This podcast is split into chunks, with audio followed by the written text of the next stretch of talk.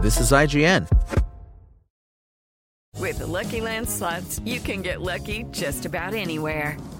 This is your captain speaking. Uh, we've got clear runway and the weather's fine, but we're just going to circle up here a while and uh, get lucky. No, no, nothing like that. It's just these cash prizes add up quick. So I suggest you sit back, keep your tray table upright, and start getting lucky.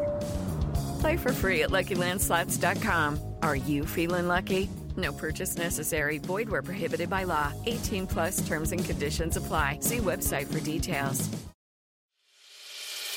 As a longtime foreign correspondent, I've worked in lots of places, but nowhere as important to the world as China. I'm Jane Perlez, former Beijing bureau chief for the New York Times. Join me on my new podcast, Face Off US versus China, where I'll take you behind the scenes in the tumultuous US China relationship. Find Face Off wherever you get your podcasts. This is IGN.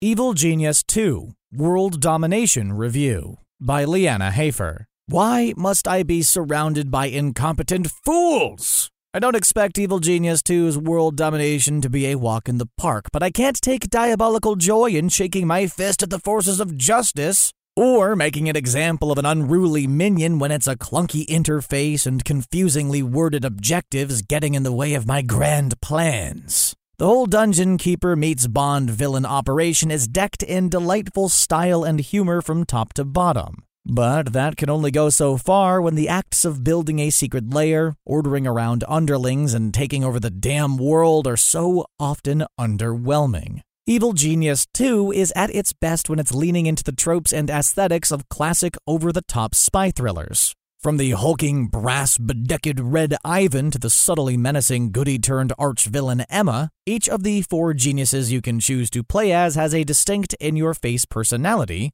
that makes them the deliciously malicious center of the unfolding plot. With simple but effective character designs and gleeful scenery chewing voice acting, I was always eager to see how these titans of crime would react to each new challenge or event in the story. Even bit parts are voiced and animated with a dramatic flair, and the way they're organized into optional side missions you can pick up at any time gives you a lot of control over what kind of tale you're in the mood for. There seem to be quite a few of them, as I'm still seeing plenty of new ones with over 25 hours of terror under my belt. And there are a lot of scripted episodes to enjoy here. As you progress toward building a campaign winning doomsday weapon, you'll recruit new types of minions to staff your base, steal cultural heirlooms, and go up against some of the globe's signature crime fighters. Dealing with these do gooders means running a legit seeming upscale casino as a cover operation. This was probably my favorite part of the whole business, and I wish it were a bit more in depth. As it is, your entertainers and cocktail bars merely serve as a way to waste the investigators' time, draining their resolve and hopefully forcing them to go home without finding any clues. I wish this had been expanded on more, as trying to waylay a wannabe Bond in true Casino Royale fashion is exactly the kind of experience I was hoping for. If the meddling heroes make it past the employees' only doors, you can get into some tense dust ups with higher stakes and tougher enemies the more infamous you become. I found these became kind of repetitive and meaningless, though, and mostly boiled down to hitting a lockdown button so my security forces would go and deal with the problem. The cool traps you can deploy unlock so late in the tech tree that my base was usually too established to make the best use of them without painstakingly and completely relocating all of my vital operations. If I could have started out with a bunch of money to build an entire dummy floor for the purpose of slowing down my enemies, that would have been great. But Evil Genius 2 doesn't really give you the chance to do that. Unfortunately, for almost every spot where Evil Genius excels in the style department, I can point to one where it falls short in substance.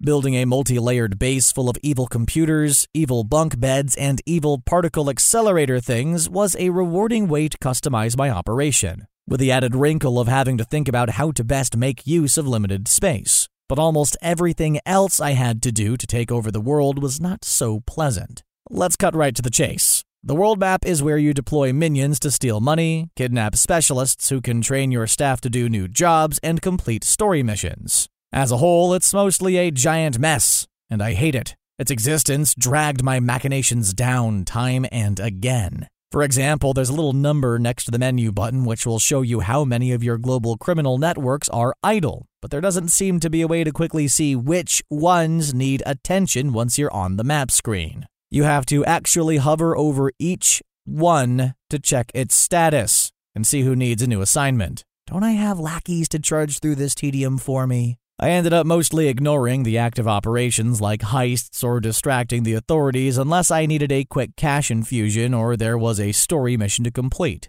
It's a major chore to try to have a lot of operations running constantly. And the rewards don't usually seem worth it, since each network will generate a small amount of passive income even if you do nothing, which was more than enough to keep things running smoothly once I had enough outposts built. This interface is generally terrible at communicating objectives, too, doling out vague directives and assuming you'll be able to physically discern what steps are required to get there. For example, it might tell you to recruit two new types of minions to fill out your roster. But it'll never tell you that you need to do this by opening the side stories screen and selecting a specific adventure that will unlock them. I ran into this issue almost constantly in every single Genius's campaign. The tutorial is mediocre at best, and there doesn't even seem to be a glossary to explain basic game terms. Not anywhere that I could find it, anyway. The verdict. While the art, voice acting, and overall theme harmonize so beautifully that I want to steeple my fingers and practice my evil laugh,